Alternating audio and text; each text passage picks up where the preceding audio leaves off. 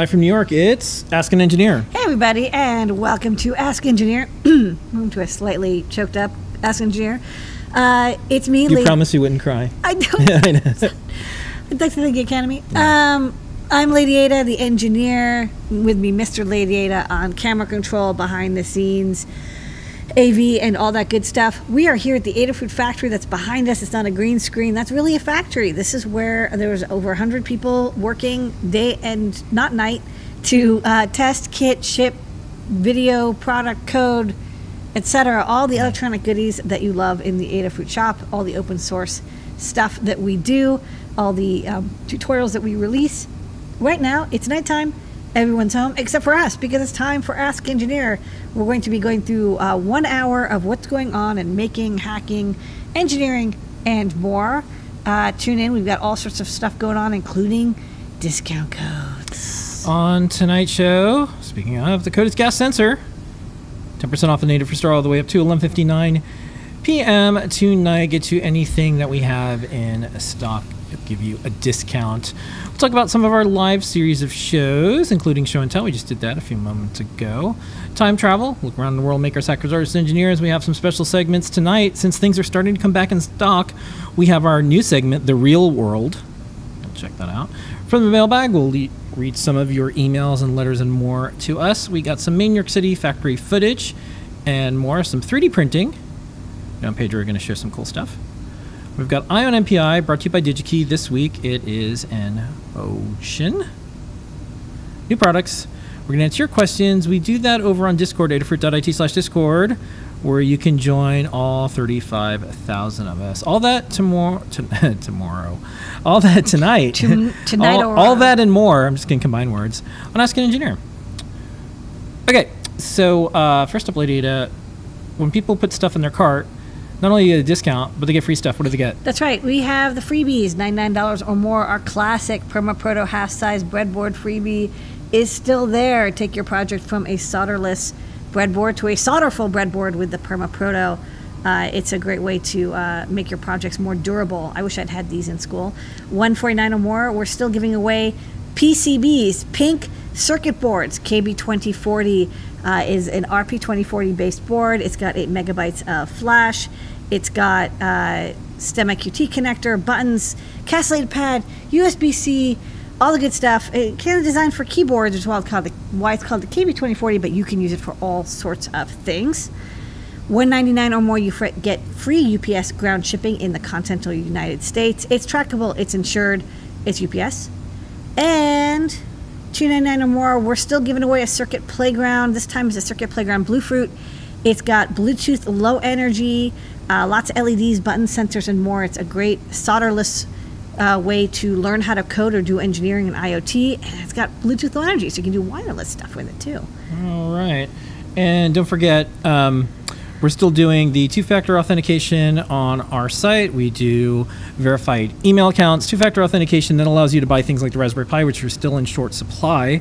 Also keeps your account safe. And um, you probably noticed everybody in the world is getting emails that say make sure you secure your account in one way, shape, or form. Adafruit offers account verification and two-factor authentication. If you haven't already on all your other things besides Adafruit, because you probably already did Adafruit, please do. I got an email today from one of the banks we use, um, multiple different companies that we interact with, and all of them are like, yeah, um, people will call you and ask for your password. That's not us. Um, you'll get emails that look like different ones. They're not us. Oh, by the way, um, here's you know the, the latest disclosure thing last week or this week was Uber stuff was happening. Some Grand Theft Auto footage is leaked. Tis the season. So computers like to share their bits. That's why we made them. So They're very bad at keeping secrets. yeah, they're called servers, but they're actually keepers. Um, they have everything on there. So, anyways, be safe, everyone. We do a bunch of live shows. Um, we just finished up our show a few moments ago. Yeah, we did show and tell. Did we, show and we tell. We hosted it. We hosted it this week. Um, for show and tell, um, there's lots that were We had was great on there. Yeah, there's lots of great stuff on there.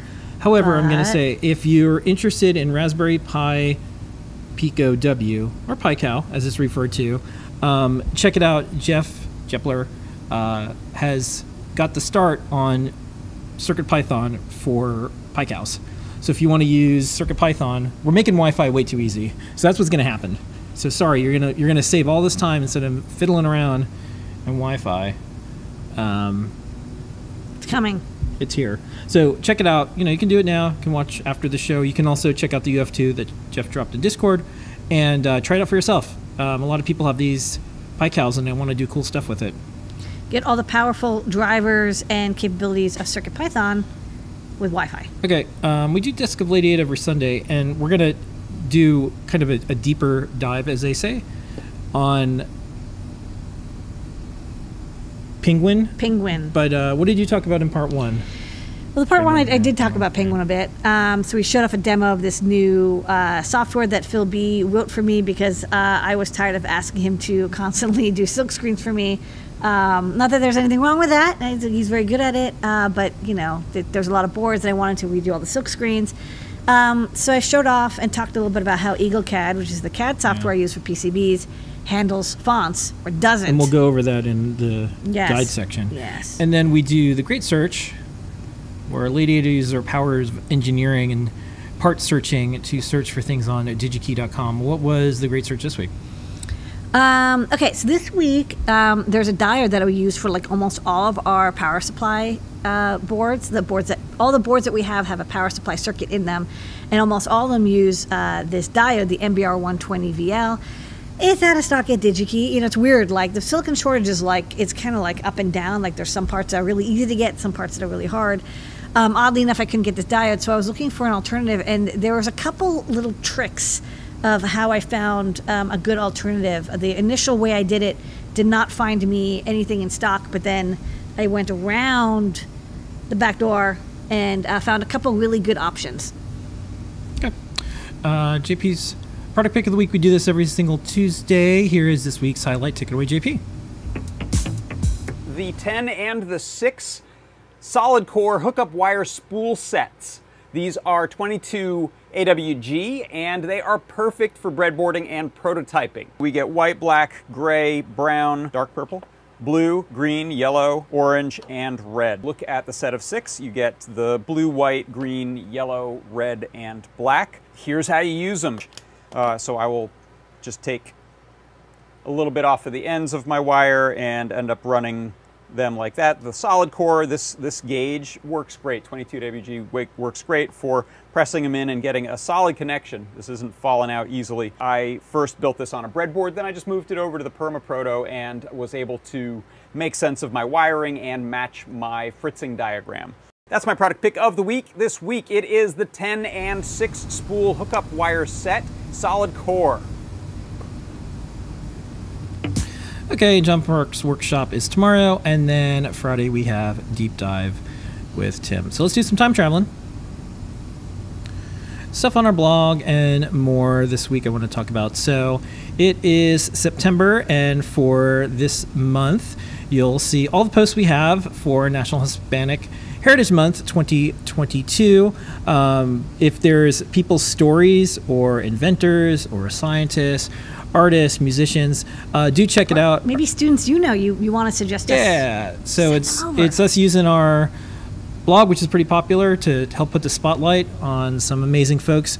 So check it out. Um, you could see our posts that we have so far this year, and then you could see our previous years as well. We usually have uh, whatever celebration is going on each month for the groups of people that not only work here at Adafruit, but for everyone that's in our community as well. So stop on by. Um, AdaBox update. The update is there is there is no update. However, we're getting closer to do to do to, to having an update. So here's what we're thinking of doing. Uh, depending on how much the chip shortage continues to maybe settle down a little bit, we're starting to get some stuff, but it is still hard to get like 5,000, 6,000, 7,000 plus. Um, we're either going to try to do the winter edition or we're just going to punt to 2023. Don't worry, we don't charge Ada boxes until we ship them. Um, but what we would do is actually send out an email for that because we don't like to be in your inbox for no reason if there's nothing actionable to do. Um, we have plenty of sign up, so if you want to pop out and come back later, you probably will be able to, but there is a waiting list. So We are seeing a bit of a relaxation of the, the part shortage, but ever since you know for the last six months we've been on allocation, which means that we can't even if we have the parts on order, they may not get shipped to yeah, us. it's getting better. It's getting a little better. And so, in celebration of getting a little it getting a little bit better, um, we usually have a chip shortage video. This week, we're going to continue with the new series, which is called the Real World, which is when we get some parts on a reel. This is the true story of nine strangers taken place to live in a factory, to manufacture together, and have their lives taped. To find out what happens when people stop being polite and start getting real. Adafruit, the real world. Okay, Lady Ada, what part did we get back in stock this okay, week? we got a mega amount of the MMA 8451. This 14 bit accelerometer, I, I, don't exactly know why people love it so much, but it's like we had so many back orders and Yeah. um, from resellers, and a lot of people signed up for it. Um, and we have a lot in stock again. Uh, you know, this was a last time buy, and last time buys that occurred, you know, in 2020 slash 2021 were very precarious because it was one of those like, will you actually get it? I don't know. Let's wait a year and a half and find out. But um, they must have done a big uh, die run. Um, and uh, we, you know, got a couple thousand chips. And so, uh, if you've been waiting for the MMA 8451, uh, check it out. You're going to see it Yeah. appear at, at distributors and at Adafruit. Um, there actually are, you know, it's funny because I we kind of alternate chip shortage and, and real world videos, but there's actually quite a few boards that um, are back in stock. Things that have been out of stock for quite a bit. Not everything, um, but you're going to see a lot Yeah. more chips and sensors. You know, we had some BNO 055s. We had, um, we're still trying to get some SAMD 51s, but uh, we did get some SAMD 21s. Yeah. So some like Neo Trinkeys went back into stock. So We're getting there. It's and also, there. you know, I know that folks are addicted to pain and suffering and complaining. Um, we're not. Uh, we're looking forward to only having real world episodes of things that we're getting back in stock. Chip shortage was fun to educate folks what was happening. We wanted to be able to look back in time and say, oh, that was interesting. You know, we tried to work with the companies. We're like, here's what we need. Here's what we use it for. Um, there was no dunking, no shaming or anything. Um, but it can't be complaining and bad news forever. So when we're getting more stuff in stock, we're going to continue to alternate. Like if we need stuff, we'll say this is what we still can't get. And then if we have things and we're starting to get stuff, we'll do a real world segment. So that's where that so comes from. very exciting that this chip came back into stock. Yay! Yeah. It's possible. Okay. Mailbag.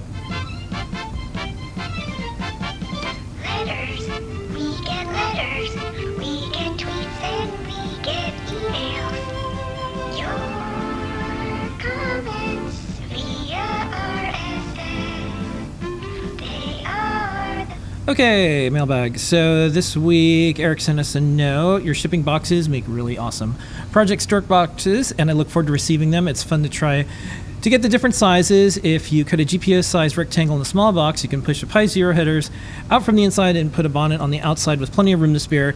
Easy Pi case with just a sharp object. You can add holes for buttons, wires, etc. That's a good idea. Okay. Python on hardware time.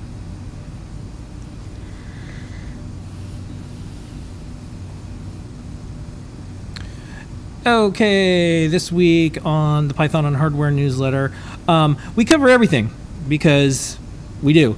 Uh, Yeah, actually throw a lot of like Lisp and Scheme and yeah, Rust stuff into it- the it is- newsletter It is. too. It is a like programming newsletter, I think, because if you're doing coding, microcontrollers is that little pocket universe that you could do a lot of stuff with. Anyways, um, the OG uh, Arduino ID is out, a new one. 2.0. Looks so good. yeah, and so Arduino's already been kind of moving to Python land, anyways. So we wanted to have you know some coverage on that. So you can check that out if you use Arduino. And obviously, we've been doing a lot of Python stuff, but we're still the top library producer for Arduino. So have yeah, we it. did a bunch of libraries recently. Yep. Um, of course, Deep Dive is uh, this Friday coming up with Tim. CircuitPython Parsec with JP. CircuitPython show if you have not already seen it um, or downloaded yet or got it on your pod catching device or however and whatever you use to download and look and see videos or audio. Uh, Thea Flowers Yay! was the latest uh, person on the CircuitPython show, so do check synth, it out. synth. Becky, who I used to work with at Make and here at Adafruit, has a new series with DigiKey. Do check that out. And then um, lots of other, like, you know, Pi related things. Tom's Hardware has their uh, 100th PyCast. Uh, they do a lot of cool Raspberry Pi content and more. Some Python um, tips. Ooh, this F string thing is I do can never remember F Yeah. strings. I have to look them up every single time. so handy resources from our team. Um, our community help desk is back on September 26th. So if you want any help with Circuit Python, come on by. Um, it's going to be part of you know Hacktoberfest ish. Oh yeah, if you, people want to get T-shirts in October, uh, get ready. Get, get your pull requests in. Um, you know, we will take uh, valuable. Valu- I feel bad saying valuable, but we'll take pull requests that are not simple typo fixes, Yeah. which is, has happened in the past. Um, get a couple PRs in, and you get a free T-shirt. and uh, a lot of projects using some Adafruit stuff. But this week, uh, highlight of the week I wanted to show. This is from Geek Mom's project. Oh yeah, this orb is cool. Yeah, cool. so this is an orb. Um, it's called Tiny Orb or Cube Orb, and um, she has a really nice set of like progress photos and how it was built. All the 3D printing. This has it's powered by CircuitPython, um, and you can get an idea of what a cool project you could build with 3D printer, CircuitPython, open source hardware and software, and you could just see like So what's funny This is about what this is it's like, you know, we did that cube project. You know, Phil B and Owen Pedro did an amazing LED cube, like 64 by 64, you know, panels, six of them. And it's like, I was like, we're done. We did the cube. And then, like, Geek Mom is just like, mic drop, time for orbs. here's round. Time, Yeah. time for orbs. And I'm like, no, we, now we have to make Yeah. orbs. So This is really fun, though. It's like actually kind of, I'm actually like, this is a little more fun than a cube. Yeah, so check out if, if you haven't. Um, Geek Mom Project is pretty much the best thing on Twitter. Um, Yeah. so, so do check it out. And that is our newsletter. We deliver this every single week into your inbox. Orb, orb, orb. And uh, you can go to adafruitdaily.com. You can sign up for it. It's completely separate, has nothing to do with your Adafruit store account. We don't share email address. We don't spam. It's ad free. Subscribe anytime. Unsubscribe anytime. All that stuff. All right, it's open source hardware time. We have 2,734 guides in the uh, Adafruit store. Learn, experience, site, Yeah. Bonanza. Um, what's on the big board this week, Lady Ada? Okay, we have a couple updates. Circuit Python and Linux and Raspberry Pi guide. I think Melissa just updated this um, because um, I'm trying to remember what changed, but I think it was like Python version changed. Um, so you want to update that, and then uh, don't forget Phil B wrote an amazing nudes Uber guide. Um, you know, you want to use nudes safely.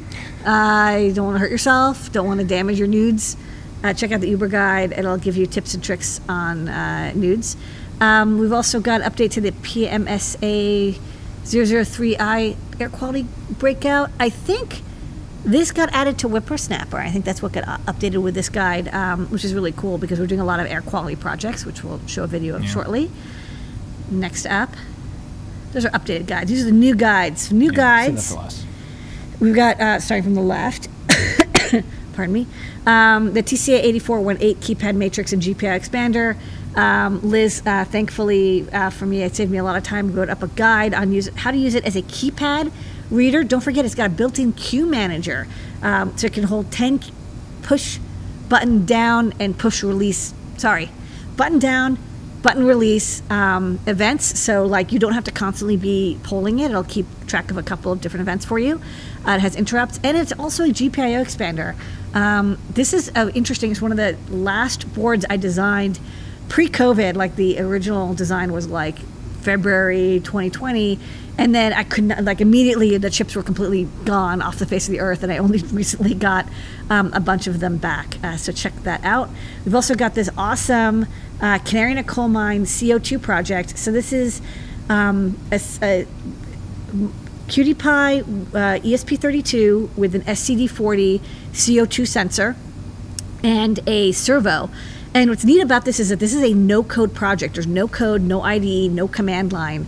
Um, using Adafruit IO WipperSnapper, you can data log the CO2 levels, and then when the CO2 levels um, fall, the the crow, the canary in the coal mine, well, it's a crow because we're gothy, um, passes out.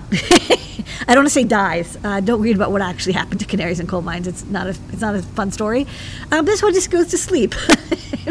it's fine. It's just resting. It'll it wakes up when the air quality goes back. Um, it's a great example showing how to do fairly complicated IoT action projects with sensor inputs and motion outputs, um, all using WipperSnapper, which is awesome. Uh, of course, you can always remake this project in Arduino or CircuitPython, but we want to show how to do it without any coding at all. And then we've also got a guide uh, for this old breakout. We forgot to do a guide for it. Somebody reminded us. Thank you. Uh, the 24 LC32. It's a basic I2C EEPROM breakout. Very handy because a lot of ARM Cortex chips, like the RP2040, uh, like the SAMD 5121, do not have built-in EEPROMs. It's not a common thing on ARM Core chips. Common on 8-bit micros, but not so much on the uh, Cortexes. But you need to store a MAC address. You need to store some non-security based uh, information. An EEPROM is a couple bucks. Really easy way to do it. Uh, check out the guide. We've got uh, links to Arduino library uh, examples and CircuitPython library examples. And then finally, we get to the penguin. Yeah, um, we do have a little character. This is uh, the penguin. And Penguin helps you make nice fonts for your circuit boards, such as, let's say, if you wanted to have the Blade Runner font or Papyrus. Papyrus. I've always I, so I'm going to basically redesign We're- all of our boards Yeah. with Papyrus because I think it's the best font. and so one of the things we've been waiting to do until we could have Papyrus on circuit boards, we didn't want to update our branding. Yes. So um, we finally are able to do this now. Thank you. He just highlighted Avatar, he clicked the drop down menu, and then he just randomly selected Papyrus. Like a like a thoughtless child. So what does this do? Um, so what this does is it, it terrifies terrifies Ryan Reynolds. Um, one of the things that it, people who use EagleCAD like me, or actually a lot of CAD software, have noticed is that they're great for making boards that are hidden inside of um, enclosures or you know laptops or PCBs uh, or um, sorry uh, PC cases. But if you want to have your PCB be beautiful and people see it because it's a dev board, because it's a badge, because um, you just like to make beautiful art, even if people don't see it, um, it's it's challenging to. It's already challenging enough to add bitmaps, but it's really hard to add um, text that uses the non-built-in font. Whatever the font that's built into the CAD software, you kind of have to use. And um, in that case, it's uh, it's a vector font for EagleCAD. And you know, I was talking to it, what I've done historically is I've asked Phil B, like, hey, can you like if you look at the uh, circuit uh, the circuit playground, Bluefruit, you see all these beautiful rounded fonts on there. That's custom done by Phil B for all of our boards, which is great when we have you know a, a popular board that I, I'm very proud of, like the circuit playground or the KB2040. But we have a lot of just basic breakout boards and um, I, I kind of feel like I feel bad asking Phil B, hey, can you spend a couple hours on this board that's, you know, every week I'm coming out with one. And so I said, hey, can we make a way to add, uh, you know, proportional font that's not the, the built-in vector font? And Phil B says, well, why can't you just use a proportional font? And I'm like, aha, if you try and you export the Gerber, the Gerber comes out as vector. It's a lie. Um, and so I said, can you, you know, look at, there's Buzzard, which is what SparkFun uses, and there's a couple other tools. I said, can you look at them and see like any way for us to use something like this? Ideally, something that works in place so that it's like, you know, whatever text gets replaced without me having to like redo the whole board because I'm often tweaking the location of text as well. And so it's really cool about what Phil B did is he actually parses the XML file for um, EagleCAD. So shout out to EagleCAD for 10 plus years ago when they moved to XML because you can parse it out, Yeah. extract the text elements. We were on that conference call saying you really need to do this. Yeah. And they did. It was right before the acquisition merger thing. Yeah, and they were like, "Yeah, we want to move to XML. It used to be a binary format." Extracts it, and then, you know, whatever TTF font, whatever TrueType font you want to use, it'll actually make the font size to like match how big the text would be. So it's like it does the best it can to give you the same size text, um, and then repastes in the generated um, scanned, scan lined like uh, vector. Uh, sorry, uh, what's the word? Not vectorized. The opposite of vectorized, uh, rasterized font back into the board file um, you don't have to use a separate library file. It actually kind of like puts it in place, and then you can move the font, uh, the text around. So you you do have to avoid typos because otherwise you have to rerun the tool. Um, but once you've gotten the text about the size and location you want, you run this, and it can have any font. So you know we did Papyrus, of course, and we showed. Um, you know, we had Klingon, and we Yeah, had. we did. Someone yeah. asked if we uh, does it work with OTF. I think that's the font that Yes, we use. Yes, we did OTF. Yeah, so there is a Anything um, that anything that Pillow supports, which t- Yeah, two type Python. OTF, I think it actually probably even supports PostScript. To be yeah. honest. So really one to. of the things, you know, all all kidding aside with Papyrus, we you know we picked this because it was, we were going to do Comic Sans, but I kind of feel like everyone's kind of made that joke. Um, but one of the things that we think is going to be interesting is, especially for people who make props in the universe of Star Wars or Star Trek or whatever else you might do, there's usually a font associated with it. So one of the things I think we're going to see is people who do like lightsabers are going to be able to use a, a Star Wars font. So the inside and the outside of the things that you make for costuming, for props, for fun, uh, for, or anything, um, you'll be able to use whatever font you want. Well, it's also like there's things that like I normally wouldn't. Again, I wouldn't wouldn't bug Phil B into doing, but like you know, I'm making these breakouts for the TR808 step switches. I mean, they're not TR808 step switches; they're just very evocative of the TR808 step switches. And like, I'm obviously like, dude, of course I'm gonna go like for the labeling. I'm gonna go pick out like the 808 Roland font, right? If I can get something that looks similar to label the pads, because like, why not? If it's if it takes only two minutes for me to find the matching font and run it, um, wouldn't it be cool if it had you know that same look? Um, so, but you know, for, for me, I just also wanted to improve the you know legibility. I, I, I think that the vector font, while it is quite legible, I do like a kind of heavier font. So I'm going to go with like Futura uh, medium because I've always really liked Futura. The Adafruit logo is Futura. Um, Um, someone mentioned it'd be cool to do the like Stargate font. So, anyways, Yeah. we think this is going to open up a whole Go bunch of whole bunch of um, cool creative opportunities for people to put whatever font they want on their circuit board. And, so, and here's the best thing: um, we're only charging people ninety nine dollars a month Yeah. to use it. No, just kidding. It's free. It's open It's on source. our GitHub. It's open Yeah. source.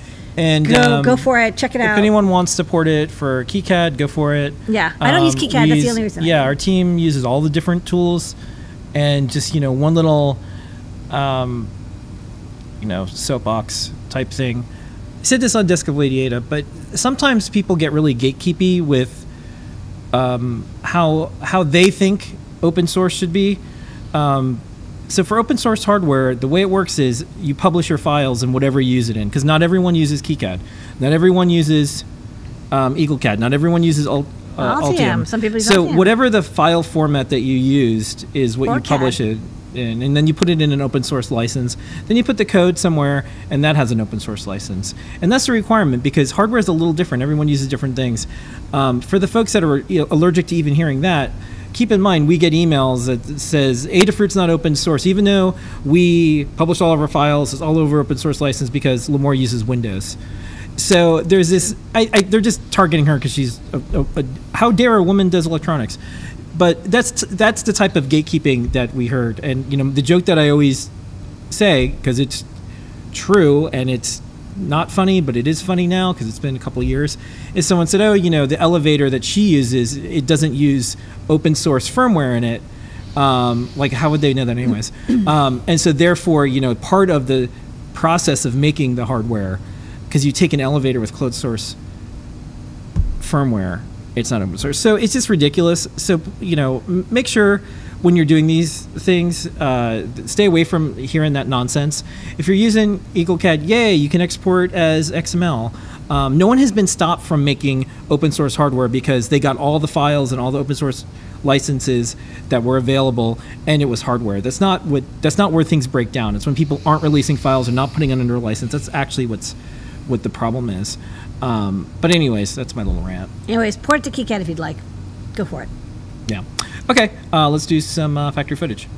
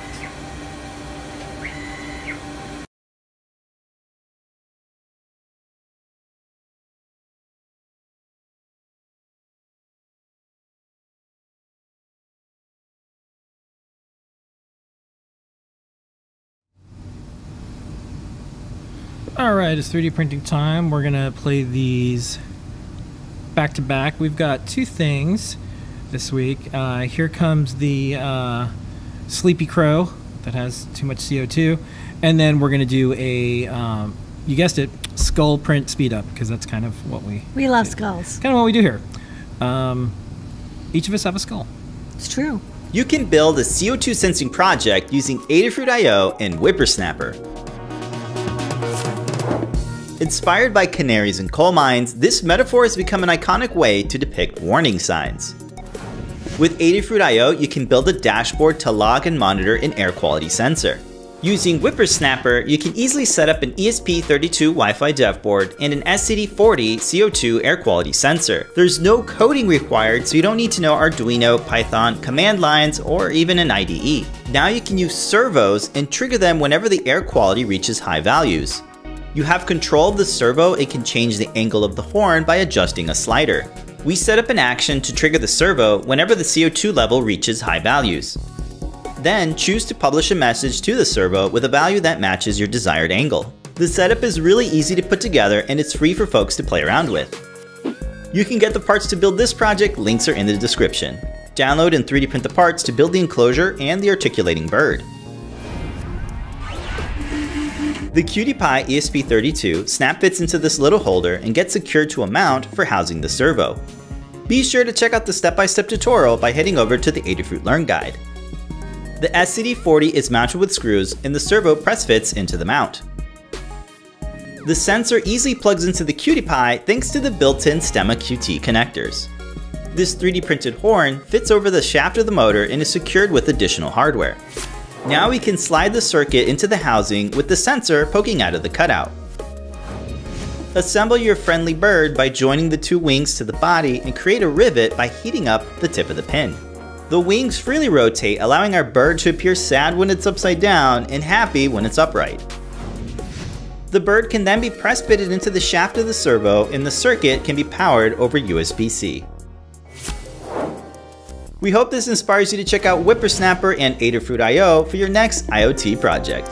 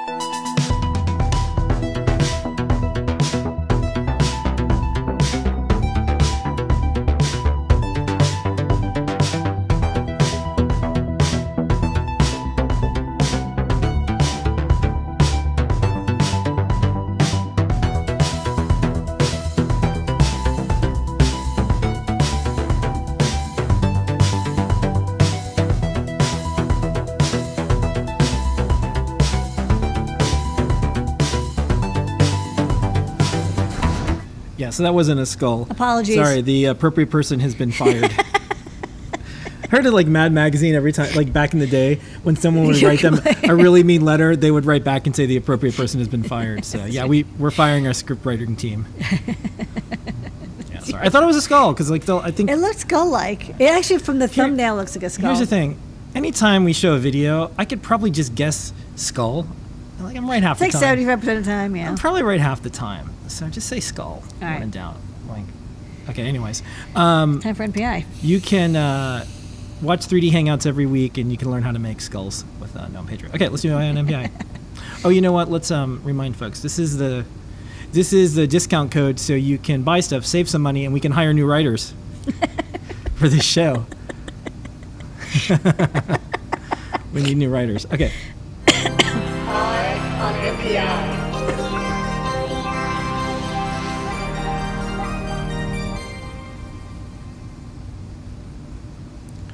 Okay, this week is uh, is, An think it- ocean. EnOcean, An ocean. and uh, I like their logo because it It's reminds cool. it reminds me of Ecco the Dolphin, which was like the best Sega game ever. I'm glad you know the product is named Echo, Well, I'm saying. so maybe they really That was a nice game. fans. Isn't that, I like that game because it was like, oh, I'm just a dolphin. I'm just like helping out, you know, Yeah. doing stuff. Okay.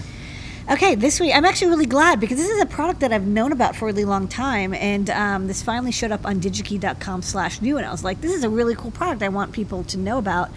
Uh, so this is um, there's an, it's, a, it's a development kit, the EDK 350U and 350. There's two versions, uh, basically depending on what frequency band, 868 or 915 megahertz, uh, depending on if you're in the U.S. or uh, Asia, Europe. So what is this? Um, this is a, a dev kit for. I love this dolphin. Um, it's a dev kit for basically all of EnOcean's uh, wireless sensor technology and energy harvesting uh, tools. What I like about this is it's kind of like a little bento box where you get um, one of each of their sensors and switches, and I'll show them on the overhead as well, as well as their radio control board, uh, USB key, and everything. So you get like a little bit of everything, and their software, so you get to really experiment um, with their, you know, batteryless technology. Uh, and I thought that was interesting because you know we I looked back at a bunch of the uh, that we did recently, and you know there's one thing that comes up over and over again is low power sensor, IoT. You know, sensors got very very cheap, right? You can now get accelerometers, temperature sensors, humidity sensors for under a dollar, which is wonderful. Um, but you know, then you're now, now you have to deal with them as an engineer. Like you, you as an engineer have to power them. You have to get the data around with them. You have to uh, maintain and wire them, and that's actually uh, really challenging because the moment you have something that's battery powered, as everyone knows, you have to constantly recharge it. Like you have a phone, if you don't charge it every day or two, uh, the battery runs out. So wireless gives and takes. It's it's very nice for people to take things around untethered, but you also have to maintain them. Um, and so you know, one of the I was thinking about like how do we solve this in general? One, if you have a phone, you just know you have to charge it if you want to use it. Um, for other uh, you know sensors that we have, you know, in industry, like I was thinking, you know, we solved the issue of like what happens when the battery runs out of your smoke detector, right? This is a, a very common wireless sensor. Uh, it's not IoT, but it's, it's standalone.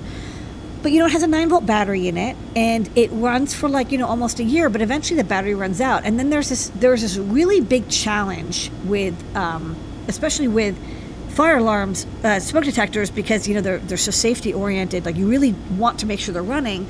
You almost never need them, but when you need them, they really need to be working. And the problem is, is that when the battery runs out, you can't notify somebody that the battery ran out. Like there's no indicator of like this thing isn't working anymore. And so you have to notify people when the battery gets low, but not so low that it can't notify anymore. And so, you know, uh, for um, a lot of uh, smoke detectors, they have like a beep, you know, but like what if it's a winter home or a summer home and you don't, you're not there or you, you're out for the week, uh, you're on vacation, you come back, you don't realize that it's been beeping for a few weeks and maybe the battery has has died. And so this issue of what do you do when you as an engineer have a sensor network or sensor nodes, you want to collect the data, but you don't want to deal with the battery management because you know not only does it take wireless of course takes a lot of power to transmit um, and so that's going to drain your battery but even rechargeable batteries have self-discharge rates. So um, EnOcean came up with this idea of well what if we just didn't have batteries? They, they were like what if we just took out that part? Because if you have wireless technology but you don't have a battery you don't have to deal with the wiring you don't have to deal with the maintenance you don't have to deal with the replacement and you also place you can literally put them anywhere you want in a duct behind a wall because you never have to get to it um, so EnOcean um, is you know kind of famous for their kinetic energy harvesting, but they you know they also have solar, which we'll talk about. And I remember when this came out in like early 2000s, because at the Media Lab we were like, oh my god, this is the thing that everyone's always talking about. How can we have you know sensor data radios that work without batteries? Um, and so the way it works is, and you can you know watch a full video about it, but basically you have it actually reminds me. I'll tell you what actually, because my partner at the time was researching these. You know those clickers that you use for your um, your stove. If you have a gas Yeah. stove and you have to have a little clicker, and it you know you, you, you press and there's this like strong click, and then um, the uh, whatever the the material um, uh, activates the the flame, and then you can. Um, use that you know the gas inside and then you can use that to light your stove or your pilot light Um, so it's the same idea. It's like this very, it's a very tough spring, and you know, as you pull back, this you know, the spring activates, and then you finally reach this activation point, um, and it the spring releases, and then you get this uh, the coil moves, and the coil movement, uh, sorry, the material movement through the coil activates a uh, magnetic field, and the magnetic field um, generates a small amount of current that goes um, through the coil and can turn on your electronics. It's a very small amount. You know, you have to very quickly convert it because it's AC. You have to convert to DC, um, and you have to get it to a reasonable amount. Um, but you can. It looks like they basically are like, look, you get about 100 to 200 microjoules at two volts, which you know might be enough to transmit a very quick amount of uh, packetized data over radio. Um, yes, so many piezoelectric sparking lighters, correct. Uh, it feels just like that. It's not the same thing, but that's what it feels like. You you have to kind of press hard. And uh, this, you know, this was a patented design that they came out with. And again, I remember when, when this came out because we were like, this is really cool um, to see somebody actually take this theoretical. Um, I mean, it's not theoretical. People had been doing this, but take, taking something to production, which would actually be usable by engineers um, as a module. So they've sold the ECO, the ECO 200. Um, and this little module, you can see the coil, you can see the little the mechanical switch, um, the magnetic, and this is what uh, does the energy harvesting. And then it, you match it up with a radio because, of course, the radio has to be designed so it can work at the voltage and the the microjoule capabilities. Right, you can't take too long to wake up. You have to wake up instantly, sense the data you need to, and immediately send it because there's the the data is only available for that few milliseconds after the click. Um, this is not a long-term harvester. Uh, so there's also a data sheet about this. So you can you can get the individual modules, um, and then you know what's what is interesting is you probably have seen this. We actually had one of these Hue taps. Yeah. Um, so you remember it was a kind of like you had to press the button and you, it would click, and then it would turn on the lights. So this was kind of a brilliant idea because the Philips Hue is a uh, Zig, Zigbee wireless um, LED lighting system, and so having a wired switch didn't make a lot of sense. And also, like, why have batteries that you have to maintain and manage when you don't have to? You, it's okay to have the feeling of, oh, I'm clicking something to, to turn on and off the lights. So um, it did make it into you know popular industry. Um, they have a bunch of different modules. Uh, like I said, 800, uh, say 868, 900. Uh, they also have Bluetooth, 2.4 gigahertz, which is kind of cool. They have Zigbee, um, all the individual radio pieces uh, you know, that you can mix and match to, to make it work with your existing system. Although I think the best efficiency you're going to get is when you use their own radios, of course. Um, and they've also expanded to not only have uh, piezoelectric, not piezoelectric, mag- magnetoelectric, uh, kinetic energy harvesting, also solar. Solar is of course going to be a little different because you know you you put it under a fluorescent light, you know, in an office or something, and it you know slowly, slowly, slowly charges up a little uh, you know uh, super cap or built-in um, lithium coin cell um, until it gets to a certain amount, and then uh, it can then burst data out this one, of course, you know, may take longer for it to um, charge up, but it can be repetitive. You know, something that sends data once a day. And again, there's no maintenance. You can put it anywhere you want as long as there's some light. It works basically the way a solar calculator does. And there's a couple modules for that as well. I think there's like a humidity and temperature sensor, and of course the built-in um, radios.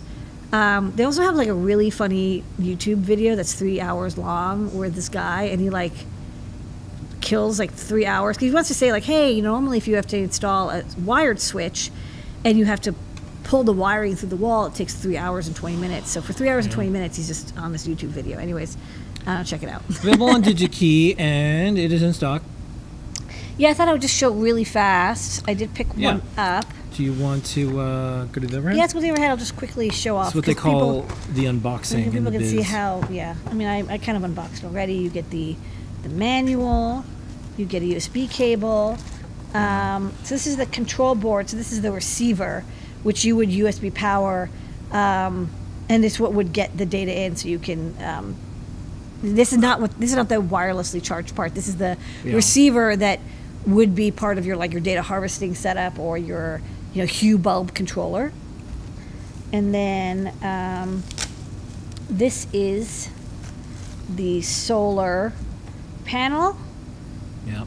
with uh, you can sort of see this the solar cells, um, little battery, um, and this is a microcontroller, um, and antenna. And then um, the fun part All is goodies. yeah, so this is the um, mechanical switch. So you know, as you as you click it, it is uh, generating a little bit of current. And what's interesting about this is it's actually designed to not require soldering. So um, I removed this from the back of you know this was this uh, radio is attached on. So there's these touch points, and if you look carefully, you can see there's these little yeah. gold pads where this would just clip in. And so you know if necessary, you can replace this part. Um, and then this is the clicky switch. Also, this is basically the same thing inside of here, Yep. but it has a nice um, two-way switch up or down, Yep. so you can have two options. And then here's another radio receiver, so you can use their um, radio network and use their software to you know detect basically when you've you've pressed the switch up and down. So I think it's interesting. You know, this is this is you know you want to do energy harvesting. It's totally a pain um, because there's so much tuning. Like I remember like you know talking to people who were trying to do this kind of thing on their own, and it was basically like you spend all of your time tuning an inductor and the coil and trying to get it to like work exactly right, and then the amount of it's, it, it's hard to measure because as you measure it, It's probably not um, reliable unless you use something like this, which is yeah, it's basically like they really figured this out. So if you want to do energy harvesting um, or kinetic um, powered electronics, like just get their module and you plug it in and like you're ready to go. Okay, we have a video. Hi, I'm Walt Siskins, the CEO of EnOcean. We are the world leader in energy harvesting wireless technology. What got me hooked to this company is this little device called a mechanical energy harvester. By pressing this switch, we generate enough energy to send a wireless signal. Now let me show you what our customers have built from this technology. This is an example of Philips. It's a switch that can turn off a lamp, an LED lamp, and generate different scenes, different colors. Another example is what's called the water sensor. This sensor functions on the basis of the same technology. In the back, you'll see some leather rings that will expand when in water and press effectively the same device to send a wireless signal, turn off the valve, and prevent more water damage. Other sources of energy that we use are light, like in the example of this window contact that senses whether a window is open or closed.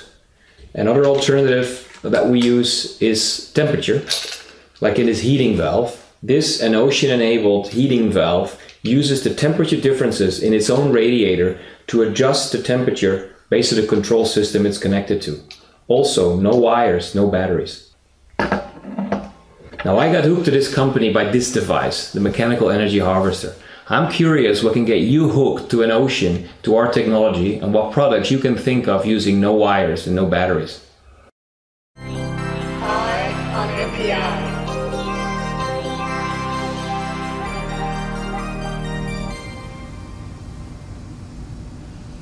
Okay, before we do new products, code is gas sensor. You'll figure out why in just a moment. Let's uh, do some new products. Just gas. New, new, new, new, new, new, new, new, new, new, new, new, new. New, new, new, new, new, new, new, new, new, new, new, new, new, new, new, new, new. All right, first up. Sticking to engineering. Okay. By request, somebody emailed in and said, could you guys make some sort of like passive hub for STEMMA QT that's Yes. very small, that's like the size of your standard STEMMA QT size? And I'm like, yeah, that's a good idea. And so we made one. So this is a uh, board that does pretty much exactly what it sounds like. There are seven vertical ports uh, to make, you know, so there's you can have more than two because usually they go at the sides. Um, there's an on LED to tell you that it's powered, but basically all the SCL SDA's powers and grounds are connected together. Um, so this doesn't do like I squared C address, renumbering, or sharing. I mean, everything still has to be on a separate address. But if you don't want to chain your I squared C, if you want to like have it be in a star formation, which one it will reduce the capacitance of your line, which means you can run a little bit faster, but also maybe has more elegant wiring. Um, then this uh, board will do it. Also has breakouts if you want to use it with a breadboard, but it's designed to be used uh, solderless. And I can I can just show real fast. This is the uh, this is just the demo. Um, again, you don't have to plug in five things, but uh, ideally, you know, you would have That's your fine. controller, and then now you can have uh, five boards. You can see each one is c- getting power, and then um, this has a power LED as well, so you know that it's working. Um, just a handy, you know, couple bucks for the wiring simplicity. Some people were asking for it. It's got mounting holes, and um, we made it the same size as like you know 90% of our boards are one inch by 0.7 inch. So you see it. If you have like mounting holes in that location, uh, this will fit just fine. Okay. Passive hub. Next up. Uh, we now have the yellow seven segment HT16K33 uh, fully assembled. Uh, it's come with STEMMA QT ports for a bit, but you still have to solder it together, and now we sell it pre soldered. So uh, even less work, you just plug and play. You can also show that on the overhead. You can still use it with a breadboard if you like like our original version, um, but uh, we've been STEMMA QTifying uh, as many boards as possible. So, uh, you know, plugged in here, um, and you see you just uh, you, you have these vertical ports. You can chain them together, and since the ports are vertical, you can have them end to end. If you would like to have gigantic numbers of digits, you can have uh, with the address select jumpers, you can have up to eight of these in a row, and they're the same size and mounting holes as before. They just have the STEMMA QT and they now come in Adafruit Black. Alrighty. Next up. Okay, next up. Um, so, one of the things that we've been doing uh, during the ship shortage is finding alternatives for parts that we can't get. So, one of the parts that we couldn't get for a very long time was the CP2102 or CP2104 USB serial converter, and we use it in a lot of boards. And so, this was a little bit of a crisis. Um, but thankfully, we got the WCH uh, CH9102 as an alternative. And so this chip is uh, pretty much pin compatible with the CP2102 and CP2104.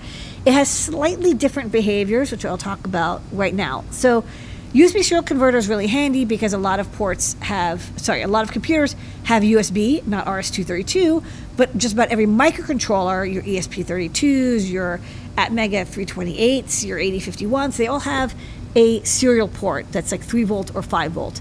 Um, so first up, this is a 5 volt compatible but 3 volt logic. Uh, you can change the uh, voltage from 3 to 5, but I'd say keep it on 3 and then um, you can always input 5 volts and it will be fine with it. It does have uh, control lines, a DTR, DCD, ring, DSR, RTS, CTS, you know, all those popular ones, which means you can use it to upload to Arduinos and ESP32s if you connect the RTS and DTR pins. You do need to have a driver. Um, the driver is not built into operating systems other than Linux. For, for Mac and Windows, we have a guide that shows you how to install the driver. Uh, it is less expensive than the CP2102s or the FTDI chips, so there's that. Um, a lot of people are starting to use this for just not just because availability, but for cost savings, BOM savings. Um, one or two things I do want to mention because they tripped me up. One is the TX LED does not blink continuously when you're using it. Uh, usually, you know, the RX LED does, but the TX LED like will only turn on every five seconds for a second or two. It's a little bit unusual. It does work, but you have to be like constantly sending data for the TX LED to work. Whereas the RX LED seems to just kind of like work as is. Um, second, in Linux and only in Linux, the CTS pin does not work with the default driver. Uh, in the product page, I link to an out of tree Linux kernel driver, which you can compile and install, uh, that will add CTS support. I verified it on a Raspberry Pi, so the out of tree driver does work, and hopefully it'll get worked into mainline kernel eventually. Um, but it's only CTS pin. All the other pins work fine. I don't know why that pin was the one that just sort of got not tested for some reason with the driver. Um, but other than that, you know, it's very fast. It's very reliable. I've used it for uploading code to ESPs, to Arduinos, to all sorts of chips, and it works great. So um, as long as you don't care too much about those LEDs and you don't care about the CTS pin on Linux, this is a very good replacement, an option for um, the CP210X series. All right. Next up, the star of the show tonight, besides you, Lady Ada, our community, our staff, all of our customers, and more, is not this. It's the it's not this. That's right. I asked you to put this in for a reason. A lot of people like to use the CCS 811. It was a very popular air quality sensor from uh, ScioSense AMS. Um, and it was discontinued over the COVID break. It was revised a couple times and discontinued. Very sad. However- However, it was replaced.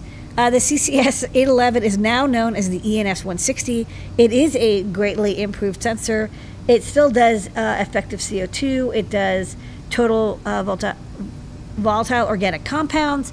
It also has air quality. It has um, inside of it four individual MOX sensors, and it kind of uses the combination of them to do the algorithmic stuff. What's really nice is you don't need any weird firmware binary blobs. Um, it does emit the data over I squared C like as just very easily. So I was able to port this to Python and CircuitPython. Um, one thing I'll note is it has both I squared C and SPI interface. However, uh, the ScioSense Arduino library and the CircuitPython library does not support SPI at this time. Um, I'm sure it, it does work, but it, we and we test all the pins, but only I squared C is interface is used uh, right now. We might eventually add um, SPI as well later. Hold on, I will now drop something, That's right. and now I can. We uh, can confirm gravity is still working here. all right, so uh, here you go. Here's just a quick demo. Um, what is that? Another nice thing about this sensor is that um, you can calibrate it with uh, temperature and humidity. So um, these sensors are affected by temperature humidity because the the ox the wetness, the dampness of the humidity um, will land on the MOX sensors and change the resistance, um, which means that as the humidity rises, it'll think that there is more uh, organic compounds or it'll think there's more uh, CO2. However, you can, if you have a separate temperature humidity sensor, um, there's functions that you can tell it, here's what the um, humidity and temperature is in, in the area, and it will use that to calibrate and, and fix the output. Um, you know, basically, you know, like most MOX sensors, um, they're not calibrated, so you know it is effective CO2. It's not a true CO2 sensor. It's a basic air quality indicator. Um, it does a fairly good job of detecting alcohols and stuff, um, but you know, you're it's not going to compare with a sixty dollar CO2 sensor. So just be aware. That said, for the price, which is about twenty bucks, it's a very nice sensor and it's a nice upgrade to the CCS11. And for everyday indoor air quality measurements, um, it does a very good job. Yeah, probably not a bad idea to have these around. So, very nice little sensor. And that's new parts for this week.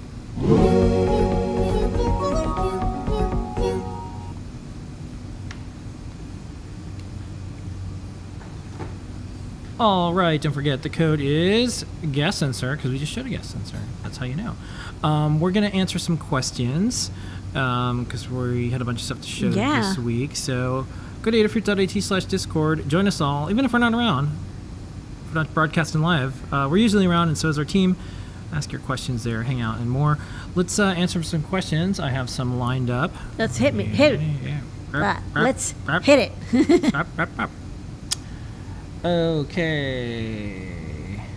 All right. So the first one is if the SAMD09 were available, would it be possible to make our own board featuring the Seesaw firmware? totally, if you could get the SAMD09 or SAMD10, which unfortunately is very hard to get, which is why you'll see that I've made a new version of the Seesaw Okay. firmware for the um, AT Tiny 816, 806 series of chips. Um, so it's under like, it's there's Seesaw and then there's like Seesaw firmware. There's another library that compiles under Arduino, which you should be able to port to uh, more available chips. The ATtiny 816 seems to be somewhat available these days. right. Penguin, which was shown on Ask an Engineer, which is part of the Adafruit Live series of shows. So you can put Papyrus on your boards. Um, what is Pillow? Because that is Oh, Pillow is the um, the Python imaging library. That's the Pill, um, and it was I think Pill actually got discontinued. It got replaced with Pillow, which is like another version. But basically, that's the thing that d- can take the font, make a canvas out of it, and then rasterize it. Okay. Um, a couple folks commented on how they are able to use our schematic PCB layout in EagleCAD, um, and they designed their own ba- uh, board in KiCad. Yeah. So that's why we put everything up there because that's what people are doing. So, as someone said in the uh, the chat, you know, don't listen to the the haters that are trying to get you not to use the tools that you like to use. If you can use an all open source toolchain, great, but it's not required to do open source hardware. That's one of the cool things about it because you might use a Mac, you might use Windows, you might use some commercial tools, you might you might do a lot. I lot of once had a job where their first day of, of work, you installed Gentoo. yeah, you do it, It's And it was cool, but like, I could have just Yeah. gotten to work instead. and you know the just a little bit of history. So way, way, way back in the day, um, Limor and I and Wendell from Evil Mad Scientist Laboratories, we were doing a bunch of community outreach to EagleCAD um, when they were called like EagleSoft or something. yeah. or, yeah. It was, Cat, was CatSoft. It was CADSoft. It was before they were acquired, and we spent a lot of time convincing them for an XML export, and they did it. And we wanted to kind of future-proof these tools, and now that's one of the ways that all the file format goes there. And what you know, it's funny, sort of, is uh, when when people say, "Oh, you know, you're you, you can only use OpenCAD or or KiCad," when meanwhile one of the things that would be great is an open file format for everyone. And that's one of the things that we we really wanted for everyone, and we were able to, to do it. So that I think that's the approach. And then over time, more and more people can use open tools, and more and more tools become open. Um, I feel like you have to you have to participate in some way to bring more people together instead of just shouting at, at one another. So, anyways, um, cool. a little bit of history, maker history. It's almost 10 years ago now. Um, what's the difference between a continuous wave and a pulsed laser diode? I don't know. I didn't do very well in my laser class, but um, I do know laser cutters use a pulsed laser. They make little holes. Yeah. Um, maybe it reduces the risk of fire. I don't know. okay. Uh, not a question, but I want Phil know I'm going to be forcing some friends who lost a wager to watch Hackers. Good.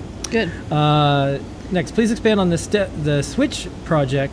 Uh, on sorry, please expand on this step switch project you're working on, where you're thinking about using the Roland font. Step switch breakout for one switch or more. Oh, just for one, just to make it breadboard friendly. Okay. Della's tiny question: Should all shop pages have a no rating available? Uh, Google Google customer reviews overlaid on the bottom right. I wonder if it's because I'm in the UK. Yeah, the UK might actually have different Oh, rules that it might it. block. So in the US, it says Adafruit has 4.9 stars, but um, with the way Google has to operate different in different countries, they may not have um, the ratings available. But anyways, um, nothing we can do about that. Yeah. Uh, saying thank you for all the Adafruit does for CircuitPython. Just finished up a reflow soldering hot plate, all code in CircuitPython. Oh, great. Thanks, Brad. Hey, uh, Brandon. Brandon. Bradaline, Brandon. drop us a note if you take some photos or whatever and let us know. We'll feature it in a newsletter. You can email pt at adafruit.com, Brad. Sweet. and uh, we'll feature it. Thanks for letting us know. That's why we do this stuff. One of the cool things about Python and then CircuitPython and then Adafruit stuff, when you combine all this thing, all these things together, you can make things that make things. And here's the thing: soon you'll be able to use a Pico W and have it be Wi-Fi controlled, which is probably Yeah. not a good idea. like, you don't want people across the internet turning on your hot Yeah. plate. All right. Um, also, you know, if you're making something like that, come on the show until next week, Wednesday at 7:30. We'd love to see it. Um, I think we are almost through all the questions. Oh, Brandon's going to be on the next CircuitPython show. Okay, great. Oh, like, sweet. see, by the way, all you have to do is make something with CircuitPython, and you're going to be on a show. You're going to be in a newsletter. You're going to be able to have so so. Just to you know remind You're everyone. famous. Well, just to remind everyone, it is Code Plus. code plus community. We're not going to change the logo. Well, maybe we will because we got this cool font now. But uh, anyways, um, that's why we do this. That was cool. All right. Uh, is there any way to get a Trinket M0 to act as a I2C uh, with CircuitPython? I need 10 to talk. Don't want to use C. Teaching some students. Oh, do you want to ask it as a peripheral? Um, so the Trinket M0, I think we don't. I don't think it has enough space to add the I2C peripheral support. However, I do know the RP2040 does. So if you don't mind switching boards to use the RP2040, like the QT Py RP2040 or the KB2040, which we give away free with some orders, um, it's about the same price. And that one does have I2C peripheral support. Somebody uh, did add it, and I remember seeing the pull request. Yeah. Okay. And you got through the questions. Good work, lady. All right, everybody, that is our show for tonight. Don't forget the code is gas sensor. I think Takara is back and behind the scenes in our Slack. Hey, Takara, welcome Yay, back. Welcome back. I'm trying to find time to hang out with Takara because I have I have some important things to chat about. Just saying hi. Um, so hi, Takara, and uh, let me just make sure because I have yeah, yes, I think Yeah. Takara is in the chat, so I'm going to say Okay. hi to Takara in a bit. Um, so uh, that's our show for tonight. This has been an Adafruit production. We'll see Thank everybody, you, everybody. next week. Thank you so much, everyone, for spending time with us. We very much enjoy being with you. Thanks for making this one of the nice corners on the internet where we can all come together, show and share things. I think uh, the world needs a little bit of that. Not going to wait for it to happen. Going to just do it here, and we're going to do it ourselves, and we're going to make things that help people make things, and keep doing it. and use papyrus And uh, we're going to use fonts that um, some folks aren't going to like sometimes. or it's okay. typefaces. Yeah. And we're going to mix up fonts and typefaces too. Which one are we talking about? Plaids and stripes, polka dots, all these things. uh, we'll see everybody later. Here is your moment of Zener.